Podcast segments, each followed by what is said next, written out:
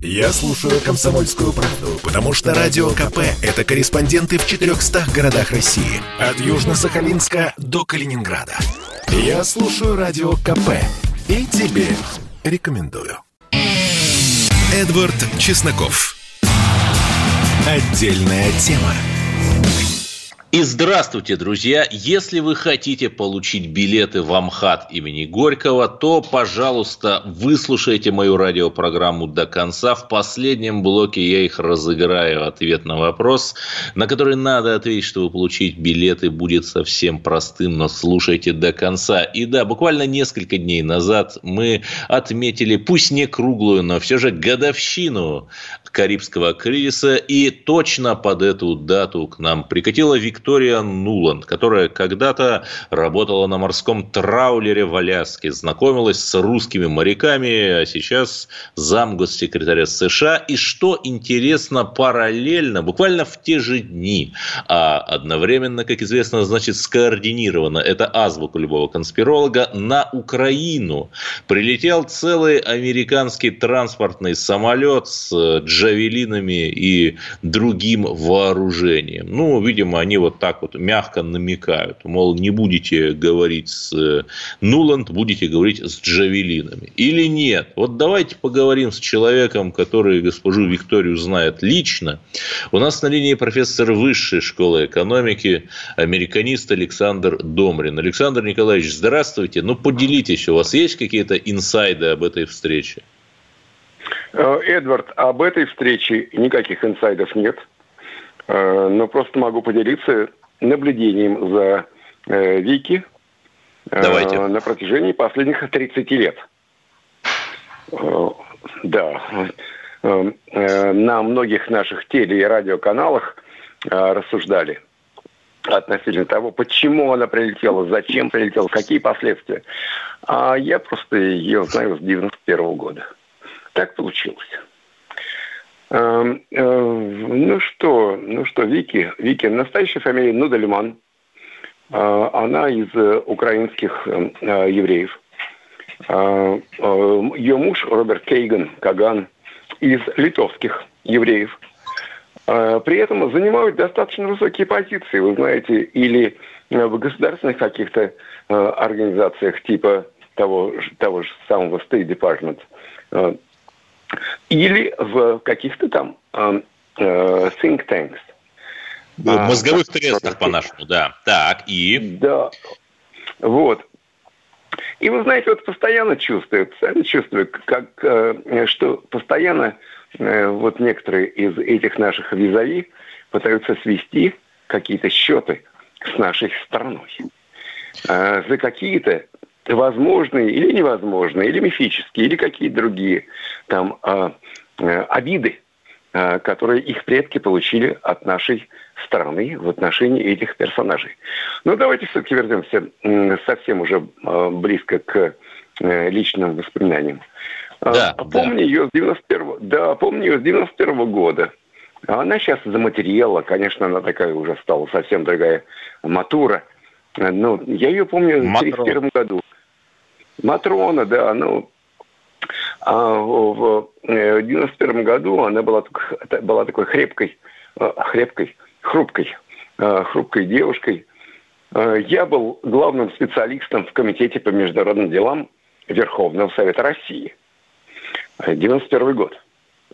А она работала в американском посольстве. А американское посольство, если вы помните, от Дома Советов, это примерно двести метров. Ну да, через дорогу, и... говорят, куда Ельцин да, хотел да, убежать да, вот. в девяносто первом году. Ну вот Большой Девятинский переулок. Uh-huh. И тогда совсем другие были отношения, и молодые американские дипломаты к нам приходили в Верховный Совет на, на ланч, как вам это сейчас странно не покажется. И мы ходили да, забавно, к ним. забавно. Да, да, да, но опять-таки тридцать лет назад. Я прекрасно помню ее. Эти... Вы знаете, в, одном из, в одной из книжек воспоминаний о Дзержинском кто-то из тех людей, которые его очень хорошо знал, назвал его эпилептически нервным. О Дзержинском. Вот я примерно так, так могу э, сейчас вам сказать, э, как, я, э, как я вспоминаю э, Вики Нуланд, эпилептически нервный. Постоянно дрожащие кисти рук, постоянно вздернутые, кстати, сейчас это можно видеть тоже на фотографиях, верхняя э, бровь. А, но при этом, при этом, когда она начинает с тобой о чем-то говорить, ты чувствуешь, что, э, что э, за ней, э, э, за, за тем, что она говорит, это бульдог. Ты прекрасно понимаешь, что за тем, что она говорит, это, вы знаете, э, дам, дама, девушка, девушка, она на, всего лишь на год меня старше, э, это девушка, которая может перекусить э, колючую проволоку. Ну, собственно, так это и получилось, потому что, посмотрите, вот по прошествии тридцати лет э, из тех э, э, моих визави в американском посольстве, когда нам было в два раза меньше лет. Э, вот, Вики сейчас шестьдесят, а тридцать лет назад ей было в два раза меньше. Э, э, э, никто не добился таких больших успехов в американском State Department, в Госдепартаменте, как, как Вики. Вот с этим она сейчас и приехала. И дальше возникают вопросы. Она ведь у нас была до ее приезда в черном списке.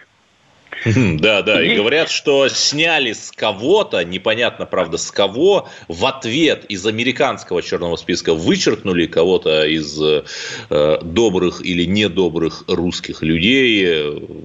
Это правда? Эдвард, вот это неправда. Потому mm. что не давали, не давали э, визу Кириллу Воронцову, одному из наших дипломатов. Два года не давали. Но он никогда не был в черном списке. Просто не давали. Просто не хотели давать. Mm-hmm. А вот Вики, а вот Вики э, Нудельман, которая была в черном списке, ей разрешили приехать в Россию. Причем непонятно для чего. Вот с моей точки зрения, это была ошибка с нашей стороны. Потому что если мы э, кого-то включили в черный список, в санкционный список, э, как, например, ее или Майка Макфола, э, то э, надо там этих персонажей там и держать. А, Или а пока они да. не запишут видеоизвинения в своем Инстаграме. А, ну нет, это, это вы уже троллите. Это вы уже троллите а, американцев, а, дорогой Эдвард. А, ну, давайте, да, давайте дальше смотреть. А, ну, с чем она приехала? И с чем да, она вот уехала? Итоги-то встречи какие, да, давайте. Да, а, значит, она приехала ни с чем и уехала ни с чем. А, для, для, для чего был этот визит? Надо было пробить брешь в э, русском черном списке для э, неугодных, если кого-то назначают из этого черного списка на какую-то государственную должность где-то за пределами Российской Федерации, в данном случае в Соединенных Штатах. Подождите, подождите, а, а, подождите, но ведь, например, там Поклонскую, которая входит во все мыслимые черные списки, послом в Кабо-Верде назначили, а ведь, ну, неужели это как-то связано? Нет, ну, Соединенные Штаты здесь при чем? Нет, мы, мы они, не, нет, подождите, нет, подождите, они придерживаются экстерриториальной юрисдикции, то есть чисто теоретически там они могут взять и арестовать, например, Поклонскую, там морпехов высадить и арестовать в Кабо-Верде. Чисто, чисто с, с э, правовой точки зрения, да, элементарно.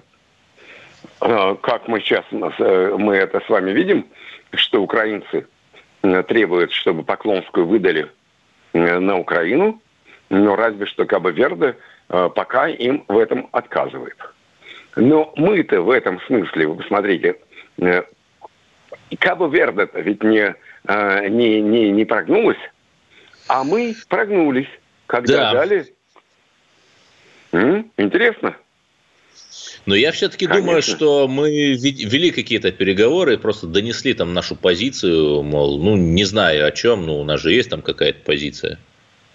Эдвард, ну, у нас, конечно, была, была наша позиция, но почему нужно было ее доносить именно до э, этой мадам? Разве нет других персонажей в Госдепартаменте? Нет, так, а кто? Кому а можно какие, было эту а позицию какие другие, донести? А какие другие персонажи? Ну, Рекса Тиллерсона больше нет. Можно там как угодно относиться к госпоже Нуланд, но она все-таки реально представляет людей, которые действительно принимают решения в США. Ничего там они сейчас не принимают.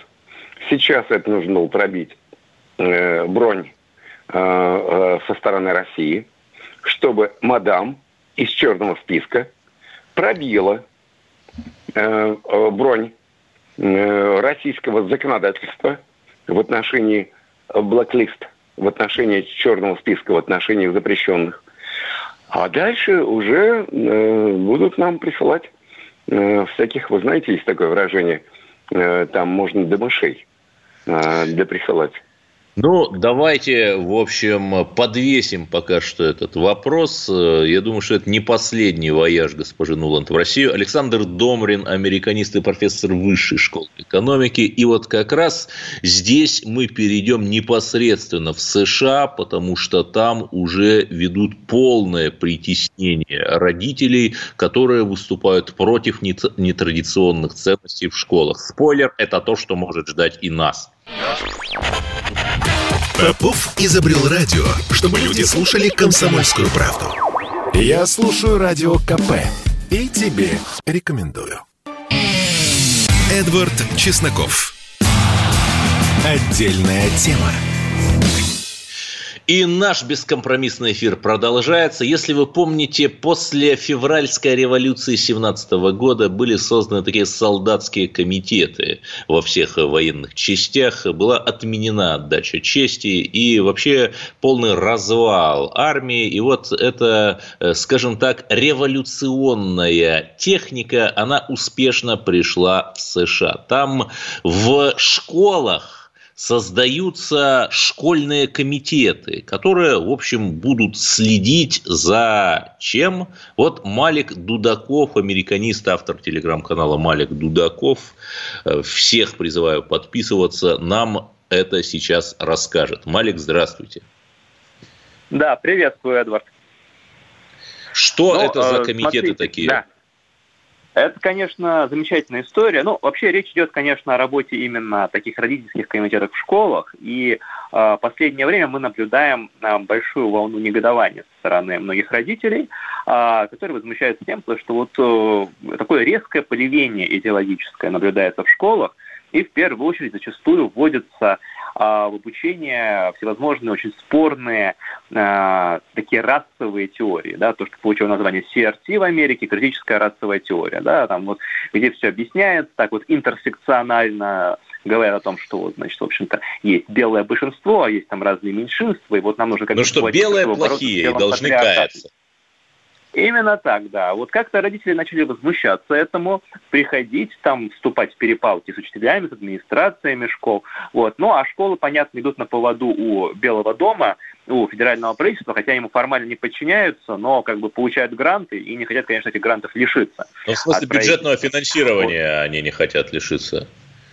Конечно, конечно, конечно, да. Это, это, это абсолютно гениально. Это абсолютно гениально. Есть там Белый дом, у него есть какая-то своя линия. Если образовательное учреждение, а битву при Садовой, как мы помним, выиграл прусский учитель, не хотят эту программу претворять в жизнь, учить детей именно этому, ЛГБТ-культуре и критической расовой теории, то их просто снимают с довольствия.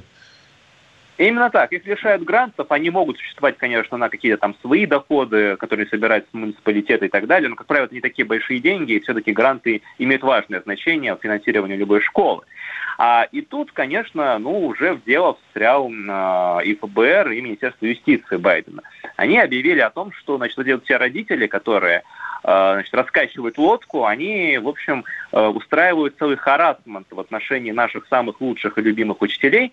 Ну, понятно, что, конечно, тут э, свою роль сыграли учительские профсоюзы, которые являются важным спонсором Демократической партии и, в общем-то, команды Байдена. И, соответственно, вот этим всем родителям, таким вот неполиткорректным, старорежимным и так далее, реакционным, вот, их, ну, чтобы как-то, в общем, расследовать, да, и, возможно, даже в теории э, приравнять такого рода действия к э, экстремизму и э, домашнему терроризму. Это вот термин, который сейчас Байден популяризовал, domestic terrorism. Потому что все, в общем-то... Но тут проще сказать внутренний, быть... то есть правильнее, наверное, да. литературно перевести внутренний терроризм.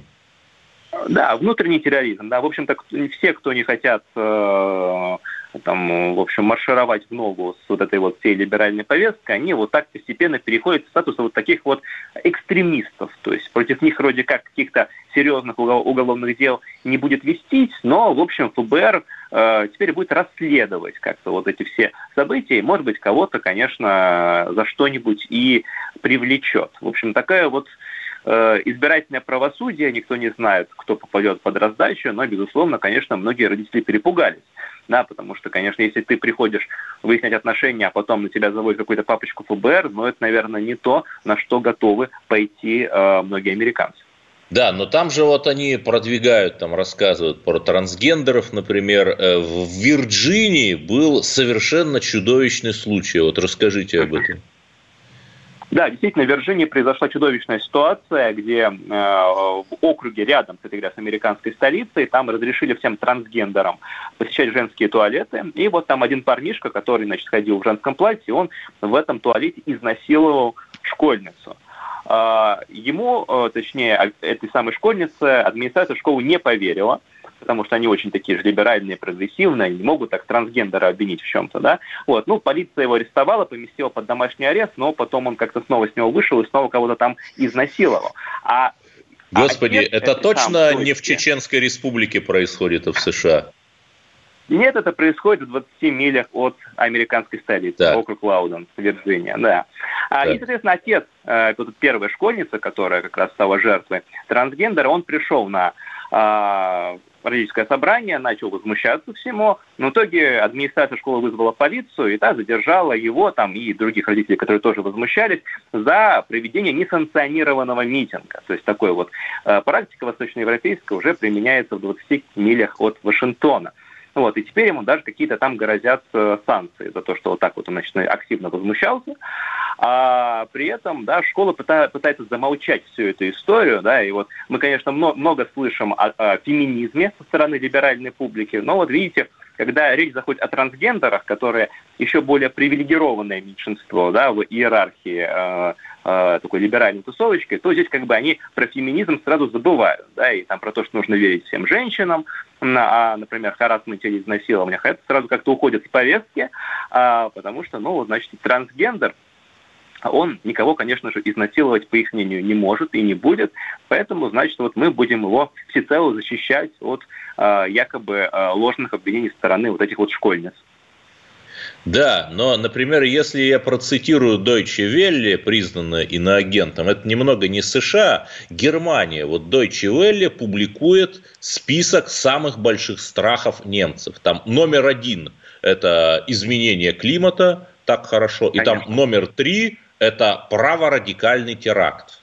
Ну, Deutsche Welle пишет, у меня вопрос, простите, а вы помните вот хоть один такой масштабный, заметный праворадикальный теракт? Ну да, справедливости ради, там десять лет назад был ужасный теракт нациста Брейвика, пусть он горит в аду, да. Но после этого был расстрел Шарли Эбдо, был Батаклан, была Ницца, было, был автомобильный таран на ярмарке в Берлине, были постоянные исламистские теракты и ножевые нападения в Британии, например.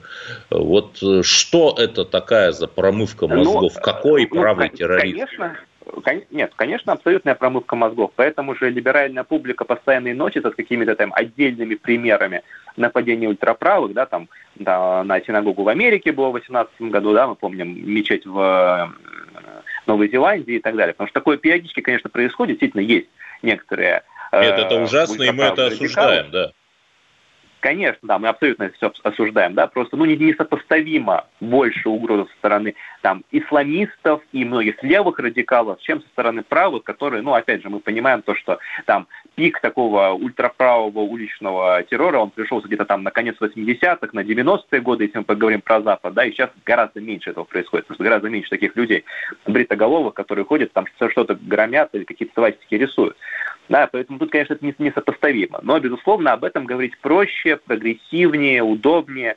Поэтому говорят об этом, да, и когда тебе действительно промывают мозги, э, то ты думаешь, что, что вот там, не знаю, протесты шестого января в Америке, это хуже, чем одиннадцатого сентября. Вот, или то, что, значит, что там сторонники Трампа... Это вы цитируете, нет, фашисты, это же что... кто-то сказал, да, вот из этих знатных демократов. Да-да, буквально, там несколько конгрессменов, э, вот, сейчас, как раз, когда было двадцатилетие одиннадцатого сентября, они говорили, что вот одиннадцатого сентября это, конечно, плохо, но в сравнении с шестым января это, ну, как бы так, цветочки, да. Хотя мы понимаем, то, что, конечно, одиннадцатого сентября погибло, простите, три тысячи человек, на шестого января после протестов сконч... была убита одна девушка, которая протестовала, да, и потом погиб один сотрудник полиции, который, в общем-то, как мы, в итоге стало известно, умер и не от действия протестующих, а там каких-то своих проблем с нервной системой и с инсультом. То есть, в общем-то, одна девушка была убита во время протестов. Но, по мнению либеральной публики, это вот было якобы хуже, чем одиннадцатого сентября. Ну, как бы, в общем, бог им судьба, э, судья в этом вопросе и совсем их... типичным, ну, таким, в общем, да, вы правильно сказали, бог бы с американцами и их БЛМ, но этот же самый БЛМ происходит у нас. Пожалуйста, в пыть, Яхе, это в Ханты-Мансийском автономном округе, произошло ДТП. Полицейский ехал на своей машине и столкнулся с машиной, где сидел представитель местной чеченской диаспоры. Сразу же, знаете, как в компьютерной игре, нареспились, или, говоря по-русски, возникли, как из-под земли, другие представители той же диаспоры. Ну, чуть было его не линчевали, этого несчастного Дерека Шовина, зачеркнуто Андрея Дробитько, конечно же. И э, МВД, Пахмао и другие, понимаете ли, местные чиновники не увидели здесь никаких проблем. Ну, я могу там как-то задать риторический вопрос, если там нас с Маликом Дудаковым подрежет полицейский, мы, значит, соберемся и попытаемся этому полицейскому сделать что-то плохое, то что будет, да? Ну, а вот, видите, как бы это сказать политологически, асимметричная федерация. Да, Малик Дудаков, американист, автор телеграм-канала одноименного Малик Дудаков. Всех призываю подписаться. У нас был сейчас на линии. И мы продолжим говорить о главных темах дня сразу после новостей. А пока восемь восемьсот двести ровно девяносто семь ноль два. Звоните в прямой эфир. Скажите, приняли ли вы участие в переписи населения? Она сегодня стартует. И какую национальность вы там указали? Мы продолжим наш отважный, бесконечный, компромиссный эфир, продвигающий либеральные ценности, через пару минут. Я предпочитаю правду, а не слухи. Поэтому я слушаю Радио КП. И тебе рекомендую. Эдвард Чесноков. Отдельная тема. И да, друзья мои, поговорим наконец-то о внутренней политике. Патриарх Кирилл всегда очень тепло отзывался о жителях Донбасса. Да и вообще, наверное, надо их как-то поддерживать. И не только простые русские добровольцы и айтишники, которые с нуля поднимали в Донбассе, например, оператора сотовой связи своего там создавали, но и служители церкви поддерживали народ Донбасса. Некоторые. Например, в Став... в Ставропольском крае есть один человек, которого с полным правом можно назвать истинным сыном Русской Православной Церкви с трех больших букв. Петр Гриценко с первых дней конфликта на Украине с две тысячи четырнадцатого года занимался оказанием гуманитарной помощи мирным жителям Донбасса. Батюшка Петр Гриценко, он служит в селе Высоцком Ставропольского края в церкви архистратига Михаила. Подождите, но что же происходит сейчас по каким-то совершенно надуманным обстоятельствам? Этот храм закрыт, при том, что сто сорок лет продолжались службы. То есть при большевиках, безбожниках этот храм не закрывали, а сейчас храм, где служит батюшка, помогавший Донбассу, закрывают. Интересные дела творятся, да? Анна Ивершин, корреспондент «Комсомольской правды» на Ставрополье, у нас на линии. Анна, что все-таки вам известно об этой странной истории? Добрый вечер. Известно, в общем-то, есть несколько фактов. Начну с того, что по имеющимся у меня сведениям, храм все-таки не закрыт. Как мне сегодня сообщили, там служит сейчас другой настоятель, иеромонах Гавриил. Отца Петра от служения в этом храме отстранили. По какой причине сказать достаточно сложно, поскольку вот... То, что стало причиной закрытия, это детский казачий фестиваль «Будущее России – это мы». Он проводился в этом году в пятый раз. Была ситуация в чем? В том, что была рекомендация эпиднадзора, каких-то проверяющих служб, не проводить этот фестиваль. При этом какого-то запрета не было. На что обращали внимание? На то, что якобы там заявляются десять тысяч участников и более четырех тысяч из них дети. По факту там собралось около восемьсот человек. Все это было в полевых условиях, палаточные лагеря, какие-то игры, соревнования среди детей. В общем-то, все провели. Ну, такой патриотический фестиваль. Да, да, которые проходят ежегодно, вроде бы провели в лесистой местности, это такой э, достаточно лесостепная зона, холмистая, красивая, все. Провели соревнования, все хорошо, вроде бы никто не заболел, все разъехались по домам, приезжали из разных регионов, и из Сибири, и из Урала, и в том числе дети из Донбасса тоже приезжали, они регулярно участвуют в этом всем. И вот после этого отца Петра, получается, отстранили от служения. Причем, как это произошло, до сих пор до конца непонятно, поскольку фестиваль, раз уж он православный, и священник, главный организатор, дельный вдохновитель, он проходил по благословению митрополита, в общем-то. Но вот как так вышло, до сих пор... Анна, я вас, я вас немного перебью. Это мне напоминает русское дело, вот репрессии в последние годы Сталина, там сорок девятый год, когда люди во главе с руководителем Ленинграда Кузнецовым, с гениальным экономистом Вознесенским, которые, в общем-то, благодаря которым Ленинград выстоял, в том числе благодаря им, потому что организованная экономика тыла в войну, они провели всероссийскую ярмарку, причем с согласования Москвы, партийных органов. И их судили потом, в сорок девятом году, вот во время этого погромного русского дела, за то, что они провели эту ярмарку. При том, что ярмарка была с согласованием Москвы. То есть, я так понимаю, что в случае вот с этим батюшкой из Ставропольского края история какая-то похожая концептуально. Пока непонятно, чем все это закончится. Что еще могу добавить, что у отца Петра достаточно хорошая репутация. В этом храме он прослужил порядка двадцать лет. Церковь старинная, она по стройке начала девятнадцатого века. Она находилась в достаточно таком удручающем состоянии до его прихода туда. Когда он пришел, он начал искать спонсоров, меценатов, которые помогли этот храм как-то начать восстанавливать.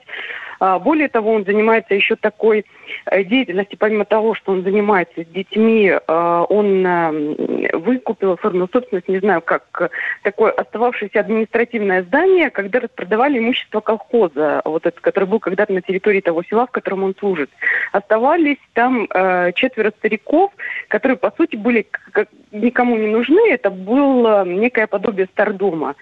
Он помог там провести ремонт, помогает содержать этих людей. Более того, там сейчас живут, если не ошибаюсь, порядка сорока человек. В общем, история такая достаточно э, сложная.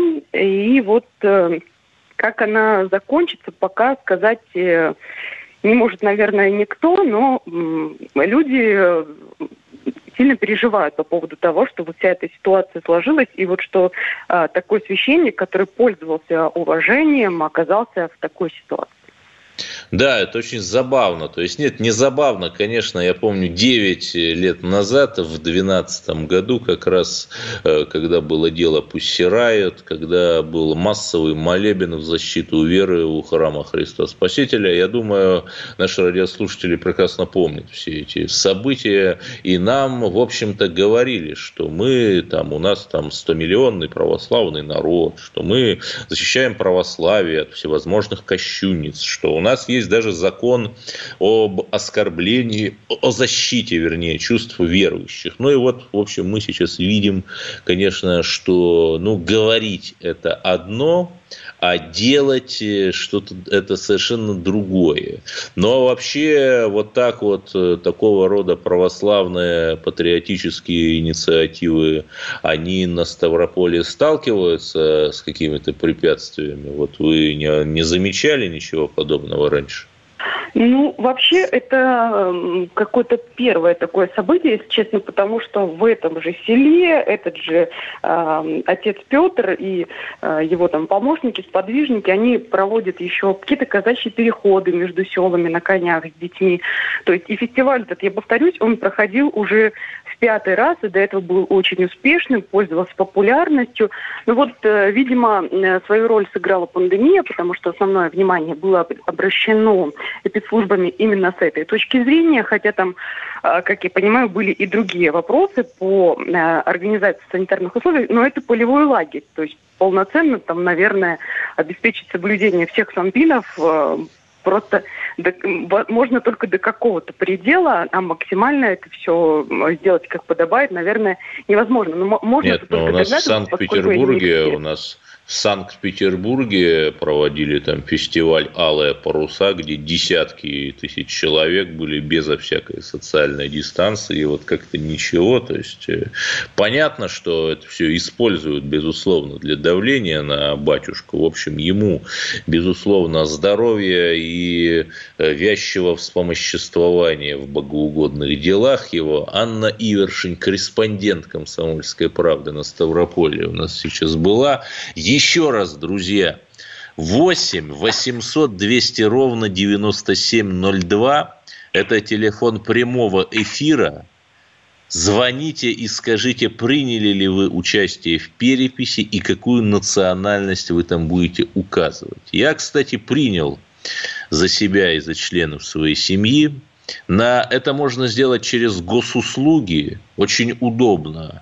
Не нужно там никуда ходить, не нужно приглашать никаких переписчиков, которые будут, э, возможно, какие-то люди под их видом, не знаю. Очень легко, вот всем, в общем, рекомендую через госуслуги переписаться. Но что меня там поразило, друзья? Например, там нет вообще никакого пункта про религиозную ориентацию человека. Ну, хорошо, нам скажут, там, может быть, религия не важна, ну, допустим. Но это странно, что его нет.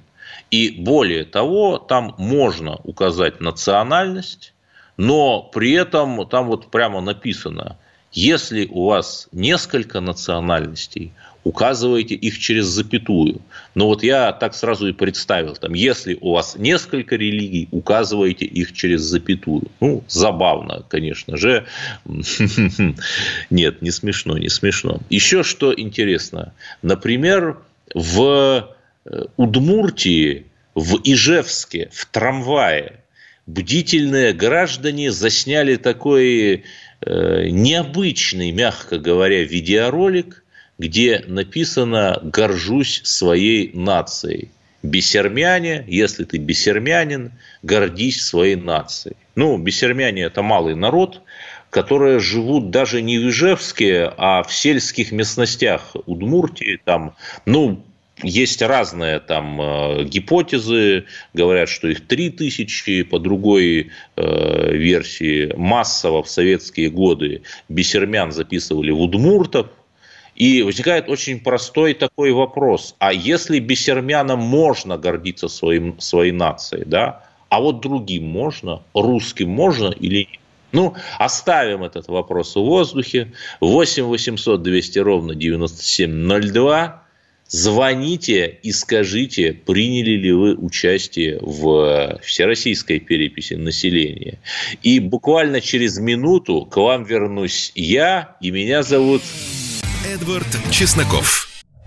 Слухами земля полнится. А на радио КП только проверенная информация. Я слушаю «Комсомольскую правду» и тебе рекомендую.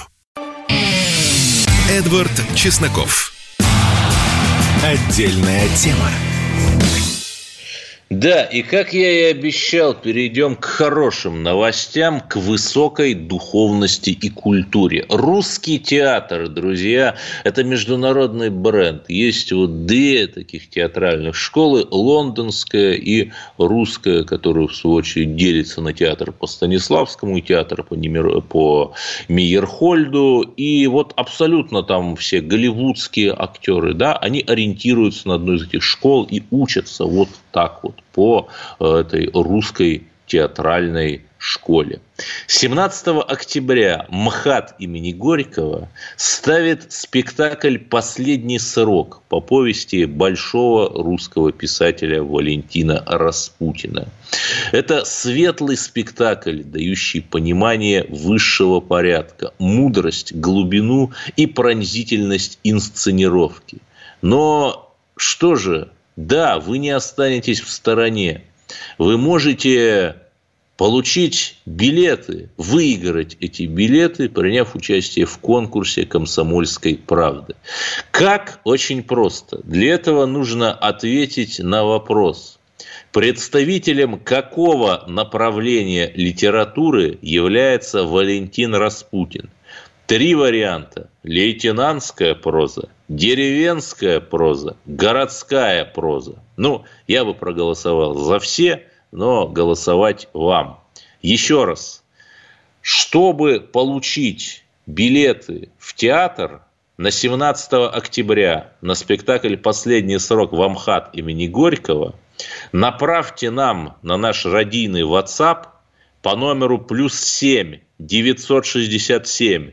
двести ровно девяносто семь ноль два ответ на вопрос: представителем какого направления литературы является великий русский писатель Валентин Распутин? Лейтенантская проза, деревенская проза или городская проза? Чур не подглядывать в Википедию. Берите все из головы. И еще раз ответ: плюс семь девятьсот шестьдесят семь двести ровно девяносто семь ноль два. Пишите на WhatsApp.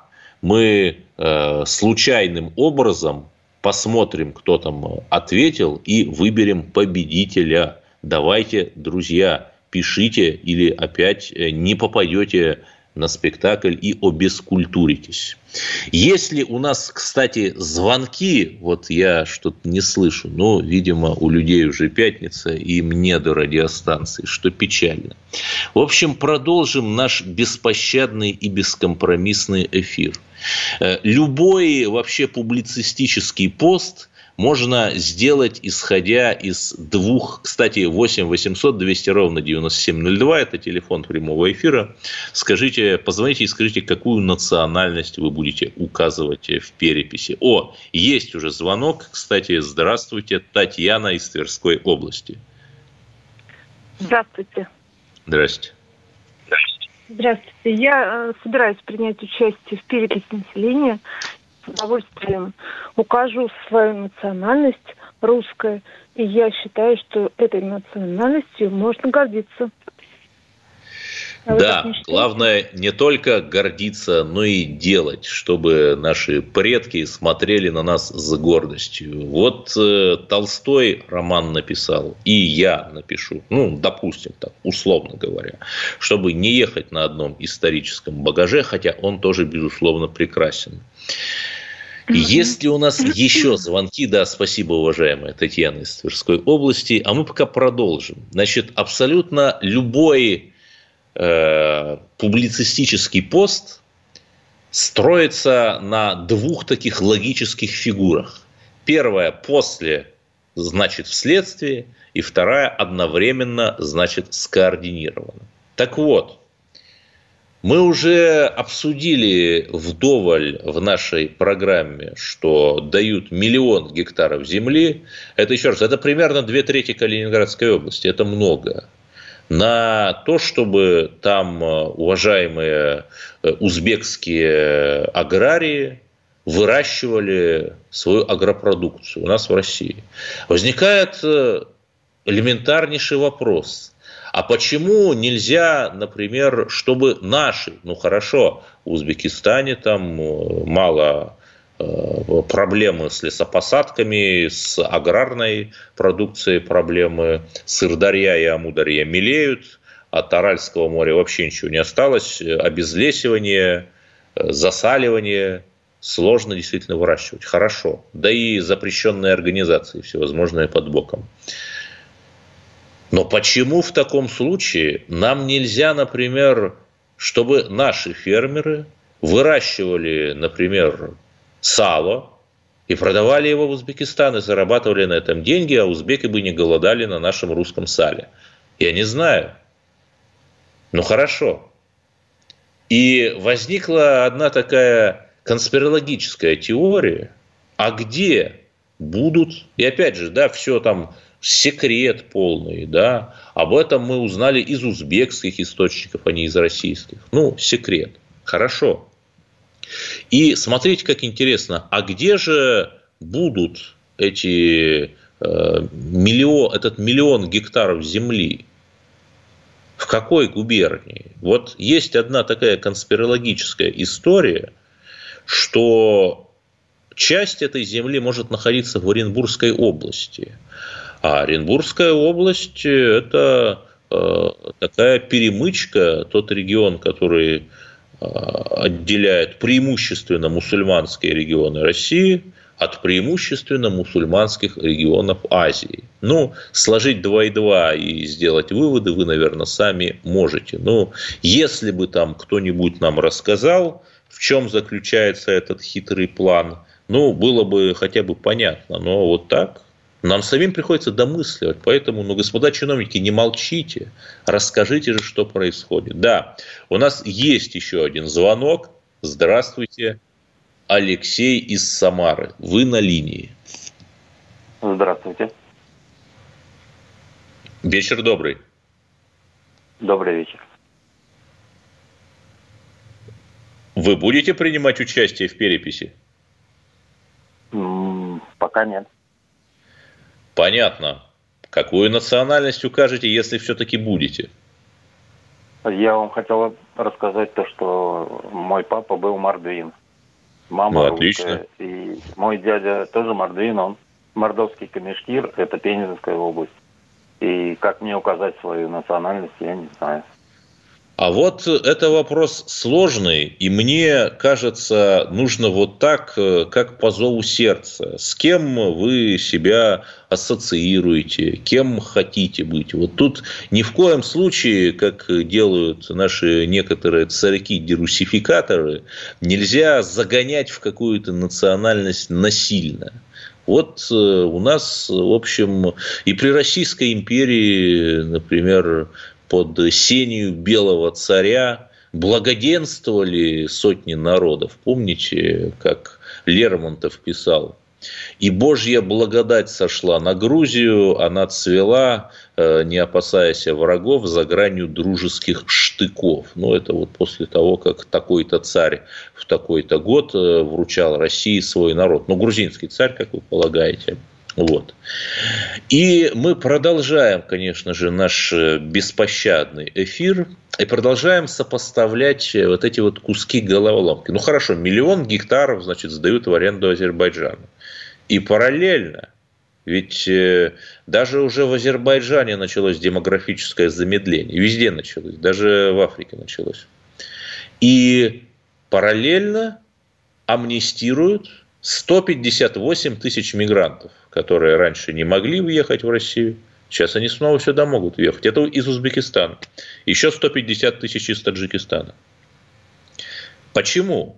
А вот если мы вспомним, что ну, на, этих, на, эти, на этом миллионе гектаров, ну кто-то же должен работать, да, которые сдают в аренду Узбекистану, то как раз одно очень хорошо стыкуется с другим.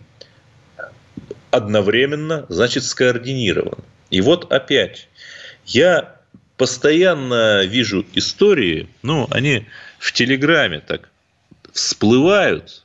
Вот э, один момент открою, значит, в Узбекистане. Это в том самом Узбекистане, которого мы там амнистировали сто пятьдесят восемь тысяч мигрантов. Приезжайте, друзья, хотим сдать миллион э, гектар земли.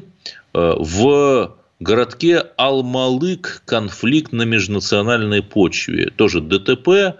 И русскую девушку избил местный житель, ну, понимаете, кто местный житель в Узбекистане, со своими спутниками за то, что она высказала им свои претензии по случаю аварии. При этом нападавшие выкрикивали русофобские лозунги с призывами к девушке покинуть Узбекистан и ехать в Россию. Мне интересно, а можно ли, ну, например, там представить, чтобы какие-нибудь страшные националисты из движения сорок сороков там в случае такой межнациональной аварии говорили бы там какому-нибудь аварцу после аварии там ехать к себе домой? Да нет, конечно, мы не такие, мы добрые. И вот как это все стыкуется с этими нашими широкодушными жестами по отношению к нашим добрым друзьям. Ну, я не знаю. Еще раз, опять-таки, надеюсь, что нам разъяснят, что это за хитрый план. И самое главное, дорогие друзья, помните, что Россия – это лучшая страна, и все нам на самом деле завидуют. С вами был я, Эдвард Чесноков, и я надеюсь, что вы прекрасно проведете выходные, посетите, например, музеи и театры, ведь это главное. Чесноков. Отдельная тема.